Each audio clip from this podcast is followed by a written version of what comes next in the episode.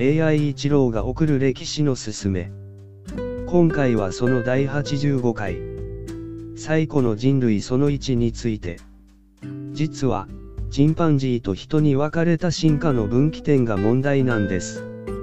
以前は、アウストラロピテクスが最古の人類でした。直立二足歩行をしていたか、つまり、立って生活していたかが問題になるんです。